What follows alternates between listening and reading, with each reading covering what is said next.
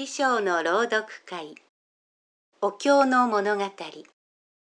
花岡大学仏典童話全集。4より。根本説一切産部ビナヤ破掃寺第20夢のお告げ。1村があった。村の後ろに山また山が重なっていた。東の山に500匹の家来の猿を率いたでっかい王様猿が住んでいた。こいつはあんまりたちの良くないやつだった。年がら年中ブツブツと不足ばかり言っていた。人間にも同じようなやつがいる。何でも悪い方に取るから文句を言わずにいられないのだ。西の山にも500匹の家来の猿を率いたもう一匹のでっかい王様猿が住んでいた。こいつは東の王様猿とその太ちがまるで反対だった。年がら年中ニコニコと笑い顔ばかりしていた。人間にも同じようなものがいる。何でも良い方に取るから腹が立たないのだ。腹が立たないどころか、いつでも、おかげさまでありがとう、ありがとう。と、お礼を言わずにいられないのだ。東の山の500匹の家来の猿は、だからしょっちゅう王様猿の顔色をうかがってビクビクしていた。仲間同士もいつ告げ口されるかもしれないので、うっかり物も言えない始末だった。それに引き換え、西の山の500匹の家来の猿たちは、好みや果物を分け合って食べ、お互いに助け合って、のんびりと暮らしていた。姿は別に変わったところがないのに、村の人たちはどっちの山の猿かすぐ見分けがつくらしい。見つかると東の山の猿は石を投げつけられた。もちろん畑の芋を盗んだりするからだったが、それよりもやはり心が豊かか豊かでないかが知らず知らず体の動きに現れているからに違いない。西の山の猿たちはみんないい王様猿を持って幸せだと思っていた。2ある晩のこと。東の山の王様猿は自分の率いる500匹の家来の猿が西の山の王様猿をひっ捕まえて煮えたぎっている大きな釜の中へ投げ込んだ夢を見て目が覚めた。思っただけでも身の毛もよだつようなむごたらしい夢だった。殺されたのは西の山の王様猿だが、殺したのが自分の家来の猿たちだけに、東の山の王様猿は気にかかって仕方がなかった。それでいつもなら自分勝手に決めてしまうのだが、珍しくあくる朝、家来の猿たちを集めていった。わしはゆべこんな不吉な夢を見たが、気持ちが悪くてしようがない。この夢はここにとどまっていたら、そんなひどい目に遭うから、早くよそへ引っ越していった方が良いというお告げに違いないと思うのだが、お前たちはどう思うか？みんなは口々に答えた。それは王様のおっしゃる通りに間違いはありません。一時も早くよそへ移った方が安全です。縁起の悪い夢を見たぐらいのことでバタバタするのはおかしいと思っていても、そんなことを口に出して言える者はいない。王様猿はみんなを見渡して、そうか。お前たちもやっぱり夢のお告げだと思うか。そんなら早速今日のうちによそへ引き移ろう。だがその前に今まで一緒に住んできた西の山の猿の王様に恐ろしい出来事が起こることだけ知らせておいてやろう。と言ってその足で出かけていった。訳を聞くと西の山の王様猿は知らせてくれてありがたいがわしは夢のお告げなど信じる気がしない。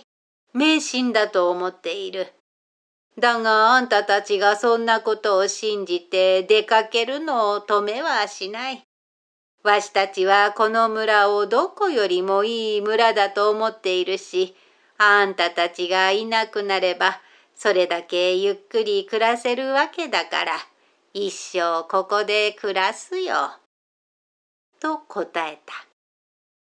東の山の王様猿は、ふんと鼻で笑ってつぶやいた。信じたくないのなら信じなくてよい。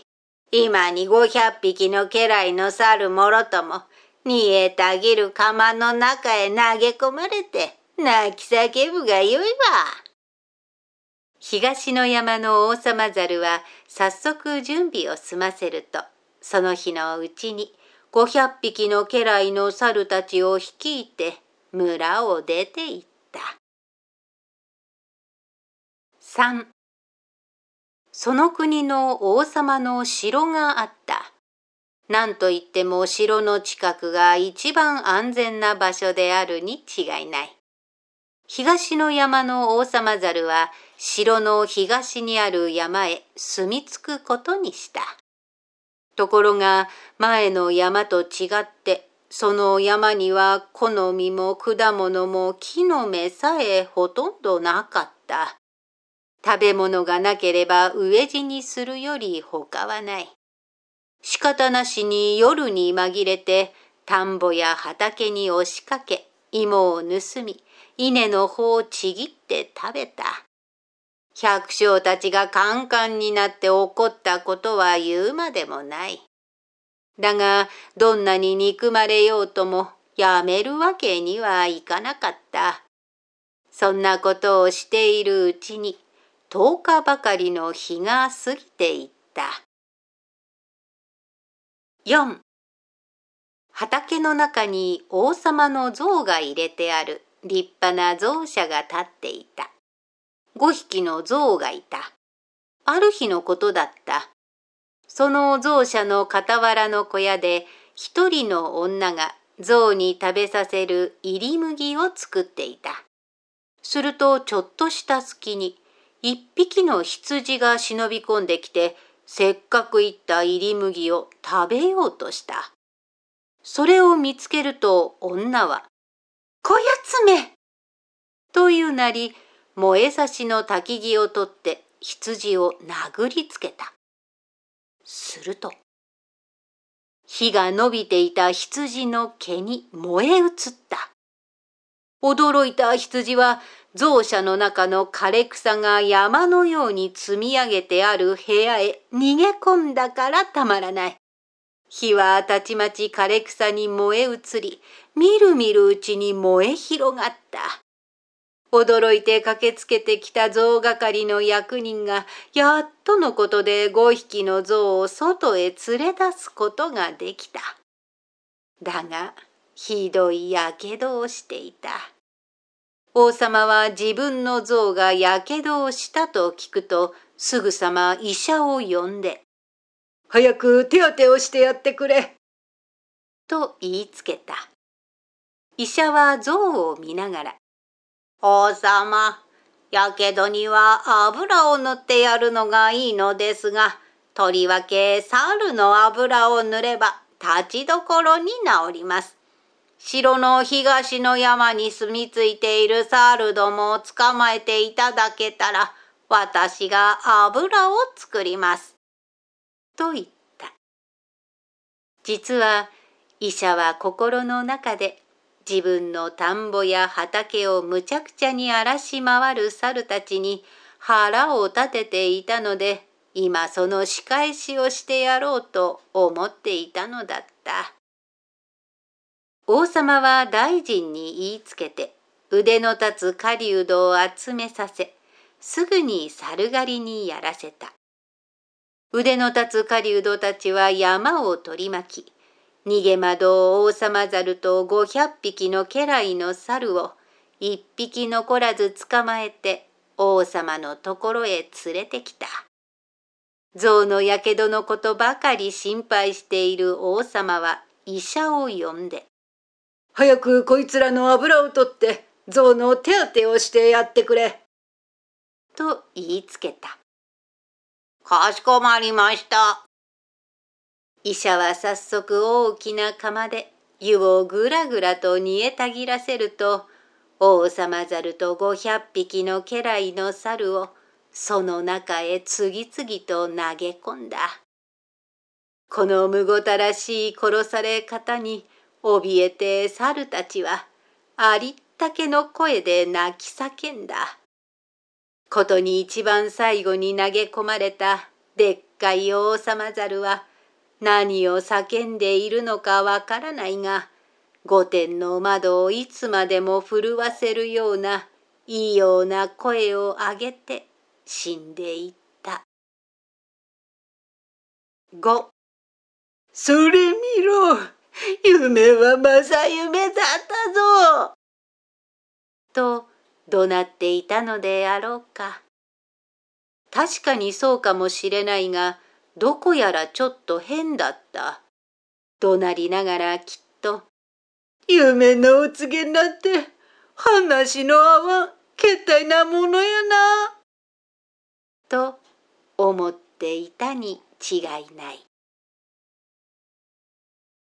根本説一切産部ビナヤ破掃寺第二十夢のお告げおしまい。